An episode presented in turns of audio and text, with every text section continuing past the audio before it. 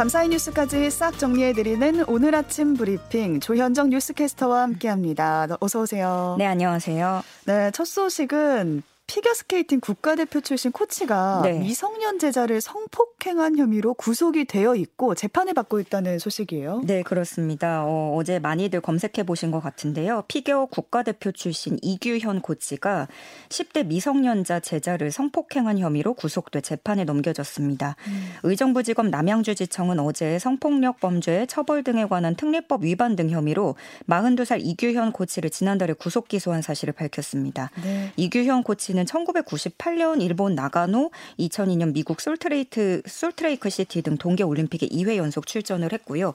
2003년에 은퇴한 뒤로는 쭉 코치로 일해왔었습니다. 네. 네, 올해 초에 자신이 가르치던 10대 제자를 성폭행한 혐의를 받고 있는 건데 이 사건은 지난 6월에 서울 송파 경찰서가 수사해서 불구속 입건한 뒤에 서울 동부지검으로 넘어갔다가 지난달 초에 이 씨 주소지 관할인 의정부지검 남양주지청으로 이첩이 됐습니다. 그러면서 영장이 나온 건 건데 이 사건을 넘겨받은 남양주지청은 제자를 상대로 한 성폭력 범죄로 죄질이 나쁘다는 점과 피해자가 트라우마가 큰 점을 고려해서 이 씨에 대한 구속영장을 청구했고요. 법원은 증거인멸과 도주 우려가 있다면서 구속영장을 발부했습니다. 네. 다만 지금 이 씨는 성폭행 혐의를 부인하고 있는 것으로 전해졌습니다. 네, 밤사이 가장 큰 이슈가 아니었나 싶은데요. 지금 온라인상에서 많이 검색들 하고 계시고요. 전광훈 목사가 음. 소속된 서울 성북구 사랑제일교회가 네. 결국에 철거 보상 보상금 500억 원을 받게 네. 됐다는 소식도 들어왔는데요. 알박기 음. 최악의 설레다 이런 평이 나오고 있습니다. 네, 정말 오래 버텼거든요. 네. 사랑제일교회가 있는 서울 성북구 장위 10구역이 정비구역으로 지정된 게 2008년입니다. 아.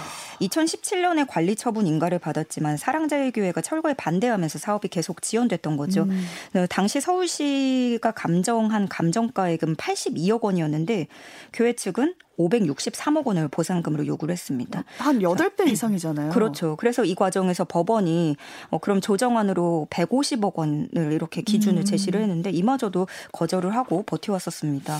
이렇게 사랑제일교회 측이 이제 버티는 과정에서 조합 측이 소송을 냈고 법원이 분명 조합 측의 손을 들어주지 않았나요? 네, 그렇습니다. 이 그 장위 19역 조합이 명도 소송을 냈었거든요. 그러니까 음. 부동산 관리자가 점유자를 상대로 점유 이전을 구하는 소송을 제기했는데 여기서 1, 2, 3심 모두 이기면서 대법원으로부터 강제 철거할 수 있는 권한까지 부여를 받았었습니다. 네. 그런데 지금까지 여섯 번에 걸쳐서 강제 집행을 시도했는데 신도들이 극렬히 저항하면서 번번이 실패했었습니다. 어, 서울 북부지법 집행 인력만 500여 명이 투입되고 음. 포크레인까지 들어갔는데도 신도들이 소화기를 분사하고 지게차와 화염병 등을 동원해가면서 하면서 저항을 했던 거죠. 네. 어, 결국에 조합이 두 손 두 발을 들고 임시총회 참석 인원 중에 62%가 보상금 지급에 찬성을 하면서 사랑제일교회는 500억 원 상당의 보상금을 받게 됐습니다. 이렇게 금액이 터무니없이 불어났는데도 조합이 거액을 주기로 의결한 건 이게 너무 지연이 되면서 손해가 계속 커지기 때문입니다. 그렇죠. 5년 가까이 지연됐으니까요. 네. 그 장위 19역은 이미 거주민 이주가 다 끝났고요. 교회를 제외한 다른 시설물은 모두 철거된 상태입니다. 네. 한5 주 생각했으면 8배에 달하는 음. 금액을 주기로 했을까 네. 싶네요. 문재인 전 대통령 부부를 모욕한 혐의 등을 받는 보수 유튜버 안정권 씨가 재판에 넘겨졌다는 소식입니다. 네, 인천지방검찰청 형사 6부는 모욕과 공직선거법 위반 혐의로 안정권 씨를 구속 기소했습니다. 동시에 검찰은 안정권 씨가 대표로 있는 인터넷 방송업체에서 경영지원 본부장으로 일하는 A 씨를 공직선거법 위반 혐의로 함께 불구속 기소했습니다. 어, 안정권 씨는 문재인 전 대통령 퇴임 직후인 올해 5월 12일부터 같은 달 30일까지 경남 양산시 평산마을 사저 인근 인근에서 7차례 집회를 열면서 음. 확성기를 이용해 48차례 욕설하는 등 문 전 대통령 부부를 모욕한 혐의를 받고 있습니다. 네. 어, 사저가 정면으로 보이는 장소에서 시위를 하면서 유튜브로 생중계 방송을 했고요. 지난해 9월 말부터 3월까지는 20대 대선 당시 후보자인 이재명 민주당 대표를 비방하는 방송을 13차례 한 혐의도 받고 있습니다. 음. 검찰이 금융거래 내역을 추적해 봤더니 고액의 후원금을 받은 정황을 포착을 했고요. 그래서 이들이 경제적 이익을 위해서 이 같은 같은 범행을 저질렀다고 판단을 했습니다. 음. 어, 인천, 인천지검 측은 집회의 자유를 빙자해서 경제적 이익을 목적으로 선거 질서를 어지럽혔다 이렇게 밝혔습니다. 네. 어, 한편 안정호 씨 누나는 어, 그 대통령실 행정요원으로 근무를 하다가 지난 7월에 음. 사표를 제, 제출한 사람이죠. 또 안 씨는 지난 5월에 대통령 취임식에도 초청이 된 바 있습니다. 네, 계속 논란이 됐었는데 안정권 씨가 우선 구속이 됐습니다. 또 윤석열 대통령 부부가 네. 문재인 전 대통령 자택 앞 집회를 주도한 극우 성향 유튜버에게 추석 선물을 보낸 걸로 알려져서 좀 음. 논란이 일고 있습니다. 네, 김상진 신자유연대 대표인데요. 지난 1일 자신의 SNS 실시간 방송을 통해서 윤 대통령 부부한테서 받은 추석 선물을 공개했습니다. 음. 윤 대통령이 이렇게 원래 대통령들이 명절에는 선물을 보내잖아요. 어, 국가와 사회 발전을 위해 헌신한 각계 원로, 호국 영웅 및 유가족, 사회적 배려 계층 등 각계 인사 13,000여 명에게, 명에게 발송한 선물과 같은 게 김상진 대표에게 간 겁니다. 음. 선물 상자 옆에는 윤 대통령과 부인 김건희 여사의 이름이 적혀 있고요. 김상진 대표는 이걸 올리면서 국민들에게 보내는 값진 선물이라고 생각한다. 제가 대표에서 받았을 뿐이지 어, 제가 잘나서 받은 것도 아니고 여러분 전체에 보내는 선물이라고 생각한다. 이렇게 말을 했습니다. 네. 그러면서 대통령 내외께서 보내주셨기 때문에 기뻐하시길 바란다. 팬클럽 사무실에 비치하겠다라고 말을 했고요. 음. 어, 그래, 그리고 또 방송에서 그 어떤 사람이 대통령님께서 대표님을 아시는 거냐 이런 질문을 했는데 아, 선거운동을 많이 했잖아 라고 이렇게 답을 하기도 했습니다. 네. 어, 김상진 대표는 문 전 대통령이 살고 있는 경남 양산시 평산마을 집회를 주도한 인물이고요. 2020년에는 서울 종로구 옛 일본 대사관 앞에서 소녀상 철거를 주장하기도 했습니다. 예. 이렇게 여러모로 좀 자극적인 유튜브 영상 제작이 문제가 되고 있는데 최근 가짜 뉴스도 좀 정교해지면서 아예 방송사 음. 뉴스 형식으로 제작한 가짜 뉴스도 등장을 했다고요. 네, 무심코 보면 저도 이게 공신력 있는 뉴스로 착각할 음. 그 정도인데요. 그 한 유튜브 채널 영상이 배경이 방송사 뉴스처럼 파란 배경을 하고 있고요. 네. 밑에는 헤드라인 자막이 나오고 또 옆에는 그 VCR 화면이 나옵니다. 그리고 이렇게 시작을 합니다. 안녕하십니까? 대한민국을 위한 뉴스 7 9시의 김유나 앵커입니다. 그럴듯하네요. 네. 그 본인을 앵커라고 소개를 했고요. 네. 그러면서 전하는 내용이 인천국제공항에서 베트남인들을 그 무더기로 추방했다. 외교부가 모든 베트남인들을 영구 추방하기로 결정했다라는 오. 소식을 전합니다. 네. 처음 들어보시죠 이런 네. 내용은. 네. 그리고 뭐 화면으로는 단독 자막을 붙여서 한 남성이 경찰에 의해서 끌려나가는 장면. 어, 뭐 그러면서 기자도 갑자기 이제 등장을 해요. 그러면서 음. 베트남 현지 시위 사진을 보여주는데 물론 관련이 없는 그런 영상인 거죠. 네. 사실 이 베트남어를 해석해 보면 경제 특구 설립 반대라는 그 베트남 내부에서 일어난 시위인데 마치 우리나라에 뭐 저항하는 것처럼 음. 나와 있고 어, 또 이어지는 내용에는 삼성전자가 베트남에서 철수할 것이고 베트남들은 미개하고 한국 문화를 파괴한다 이런 주장까지 나옵니다. 이런 내용이 뉴스에서 나온다고요? 어, 그럴 리가 없죠. 네. 예, 근데 이 영상의 8분 길이거든요. 뭐 음. 뭐 거의 사실인 내용은 없는 하는 거죠. 근데 뉴스 형태로 모양새가 그렇게 제작이 되다 보니까 분간하기 어렵고 음. 그래서 실제로 댓글에는 외교부가 정말 잘했다. 베트남에 가야 되는데 큰일이다. 오. 어. 이렇게 진짜로 받아들인 분들도 상당수 있습니다.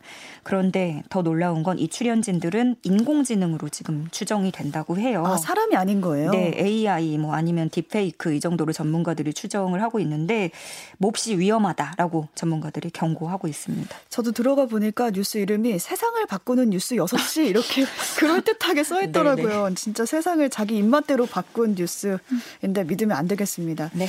외환 시장에서 원 달러 환율이 계속 올라가고 있습니다. 네, 서울 외환 시장에서 원 달러 환율이 1,384.2원에 마감했습니다. 이렇게 환율이 1,380원을 넘어선 것은 글로벌 금융위기 때였던 2009년 4월 1일에 1,392원 이후 13년 5개월 만입니다. 어, 환율은 지난 6월 23일에 1,300원을 돌파한 뒤에 지난 한 주 1,350원과 60원을 차례를 끊고 지난 5일 1,370원을 돌파한 지 이틀 만에 1,380원대까지 진입을 하게 된 겁니다. 와, 네. 어, 미국의 강도 높은 긴축 정책을 지속하겠다는 뜻을 거듭 밝혔잖아요. 그러면서 이제 글로벌 금융시장에서 안전 자산인 달러를 선호하는 심리가 음. 커져서 달러화의 어, 홀로 강세 현상이 일고 있습니다. 고환율 현상으로 고착화하는 고물가, 고금리 등 복합 경제 위기는 한층 고조되고 있죠. 그런데 네. 이렇게 물가 상승세는 가파른데 경기는 주저앉는 스태그플레이션 공포가 계속해서 커지고 있는 상황입니다. 네. 또 내년부터 소주와 맥주 등 주류에도 열량이 표시된다고 하는데요. 술에 칼로리가 있다 없다. 술만 네. 먹으면 뭐 살이 찐다 안 찐다 이런 얘기가 많았는데 칼로리가 있었네요. 0칼로리라고 하는 분들 많으셨는데요. 네. 한국 소비자원 조사에 따르면 따르면 소주 한 병이 408킬로칼로리, 오. 맥주 한 병이 236킬로칼로리. 네. 어, 여기 음, 맥주에 소주를 섞은 소맥 한 잔 칼로리는 150킬로칼로리라고 해요. 굉장히 네. 높네요. 밥 한 공기가 215킬로칼로리인 걸 고려를 하면 소주 한 병이 밥 두 공기에 음. 맞먹고 소맥 한 잔은 공깃밥 절반 열량과 맞먹는다는 계산이 나오는 거죠. 네. 그런데 그동안 이렇게 헷갈렸던 거는 음, 주류에는 열량 표시가 없기 때문에 모르고 있었던 건데요. 이제부터는 매출액 기준으로 약 70% 이상의 상위 업체, 즉 대부분의 술에 영양 성분이 표기됩니다. 식약처와 공정거래위원회가 한국소비자단체협의회와 6개 주류협회 또 음. 이렇게 함께 업무 협약을 체결을 했고요. 업체 부담을 최소화하기 위해서 일단 주종별 매출액이 높은 업체들 120억 원 이상인 업체부터 자율적으로 참여를 하고 음. 단계적으로 2025년까지 표시를 하도록 추진합니다. 네. 네, 이런 결정이 이제 앞으로 주류 시장 판도까지 바꿔놓을 것으로 보여요. 어. 왜냐하면 벌써 이제 뭐 제로 소주 이런 것들이 좀 나오고 있는데 네. 업계는 이미 발빠른 대응에 들어갔고 저칼로리 술이 속속들이 등장할 전망입니다. 뭐 라이트 맥주 이런 식으로 많이들 나오잖아요. 네. 근데 이게 칼로리가 있긴 하지만 휘발성이라서 에너지가 또 빨리 소모된다고 합니다. 네. 논란이 계속될 것 같아요. 안주랑 네. 먹으면 살이 찌는 거고 또 물론 술도 에너지가 있으니까 살이 찌긴 찐다고 합니다. 궁금해서 찾아봤어요. 제가 아. 술을 좀 드시나 봐요. 또 러버덕을 기억하시는 분들 계실 텐데 네. 서울 석촌호수에 등장해서 큰 인기를 끌었던 그 대형 고무 오리가 네. 8년 만에 다시 한국을 찾습니다. 네, 어, 러버덕은 네덜란드 작가 플로렌타인 호프만의 대형 공공미술 프로젝트입니다. 2007년에 프랑스를 시작으로 해서 세계 16개국을 순회하고 25회 이상 전시가 이어지고 있는데요. 우리나라에 2014년 10월 달에 전시됐을 때 한 달 동안 약 500만 명의 관람객이 이 러버덕을 보기 위해서 찾은 것으로 추산이 됩니다. 이번에도 역시 관광 경제 효과를 불러올 것으로 보이고요. 음. 근데 이번에 찾아오는 러버덕은요. 잘 먹었는지 더 커졌어요. 더 자라서 아, 오게 됩니다. 네. 높이 18m, 가로 18m, 세로 23m로 8년 전에 왔던 오리보다 더 커졌고요. 어, 올해도 역시 서울 석촌호수에 이달 30일부터 다음 달 말까지 머무릅니다. 네, 한 한번 찾아가 봐야겠네요. 네. 이제 오늘만 지나면 곧 본격적인 추석 연휴에 들어가는데요. 연휴 기간 동안 검사를 받고 싶거나 진료를 봐야 하는 경우 어떻게 해야 될까요? 네, 연휴 동안 총 6천여 개의 원스톱 진료기관이 운영됩니다. 또 원스톱 진료기관 인근에는 일자별로 500개 이상의 당번 약국을 운영해서 여기서 먹는 코로나 치료제를 받을 수 있습니다. 음. 어, 병원과 약국 명단은 코로나19 누리집과 각 지자체 누리집 등을 통해서 확인하실 수 있고요. 또 정부는 연휴 기간에도 입원 환자 연계가 원활히 이루어질 수 있도록 보건 소 당직 체계를 운영합니다. 연휴 기간 동안 운영되는 선별 진료소와 임시 선별 검사소, 일자별 운영 정보는 네이버, 카카오맵 등을 통해서 확인하실 수 있습니다. 네, 또 연휴 기간 동안에 화재 사고도 조심해야 한다고요. 네, 추석 연휴에 화 화재 사고가 급증하는데요. 어. 가을철에 날씨도 건조하고 아무래도 벌초하러 가시고 차례 지내러 갔다가 음. 불씨로 음. 옮겨놓거나 그리고 또 음식물 준비를 하다가 가정 내에서도 화재가 발생한다고 해요.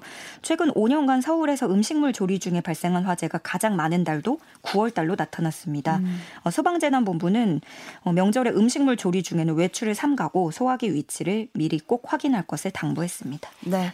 한쪽에서 이렇게 명절 음식을 열심히 만들긴 하잖아요. 네. 명절에 가면은. 근데 또 한쪽에서는 먹을 것을 피하기 위해서 안간힘을 쓰고 있다고요. 네, 바로 살이 찌는 게 두려운 일부 10대들의 이야기입니다. 아, 네. 프로아나라고 불리우는데 네. 거식증을 동경하면서 심각한 식이 장애를 겪고 있는 청소년들의 이야기입니다.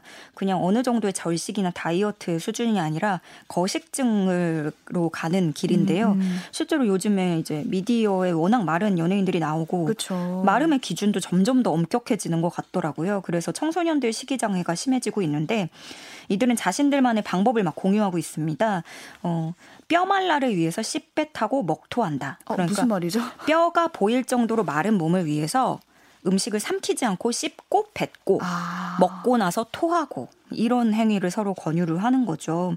근데 청소년 전문가들이 지금 얘기를 하는 게 저는 중요하다고 생각하는데요. 네. 청소년들이 명절 기간에 친척들을 만나서 받게 되는 외모 평가를 가장 두려워한다라고 어. 경고를 하고 있습니다. 그러니까 이제 뭐 걱정하는 것처럼 말을 하면서 음식이나 체격에 대한 그런 언급은 음, 음. 자제를 하고 다른 방식으로 안부를 물어달라고 당부하고 있습니다. 네, 제발 좀 그랬으면 좋겠어요. 중요합니다. 예, 네, 기억해 네. 주세요. 한 가지 더 진행해 보겠습니다. 장거리 이동 시에는 휴게소 음식을 빼놓을 수가 없는데 물가 고공행진 속에서 휴게소 음식들도 많이 올랐다고요? 네, 전국 휴게소의 올해 평균 총, 총 판매가가 6,065원인데요. 전년 대비 7.7% 오른 금액입니다. 음. 가장 많이 오른 건 제가 정말로 좋아하는 떡꼬치인데 떡꼬치 얼마인데요? 떡꼬치 하나에 4,000원이라고 해요. 전년 대비 13%가 오른 거고 또 호두 과자, 라면은 4,900원, 핫도그는 4,200원 아, 정도 네. 선으로 볼 수 있습니다. 식사류는 좀 더 부담이 되는데 돈가스 9,600원, 비빔밥 8,900원 원 선으로 보시면 되겠고요.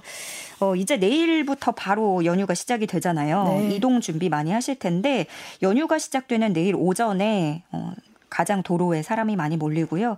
귀성, 귀경 및 여행객이 동시에 몰리는 추석 당일에 교통 혼잡이 가장 심할 것으로 예측됐습니다. 네, 오늘 여기까지 듣겠습니다. 조현정 뉴스캐스터는 추석 연휴 지나고 네. 될것 같아요. 네. 명절 잘 보내시고요. 네, 여러분. 다음 주에 뵙겠습니다. 네, 추석 잘 보내세요. 네, 고맙습니다.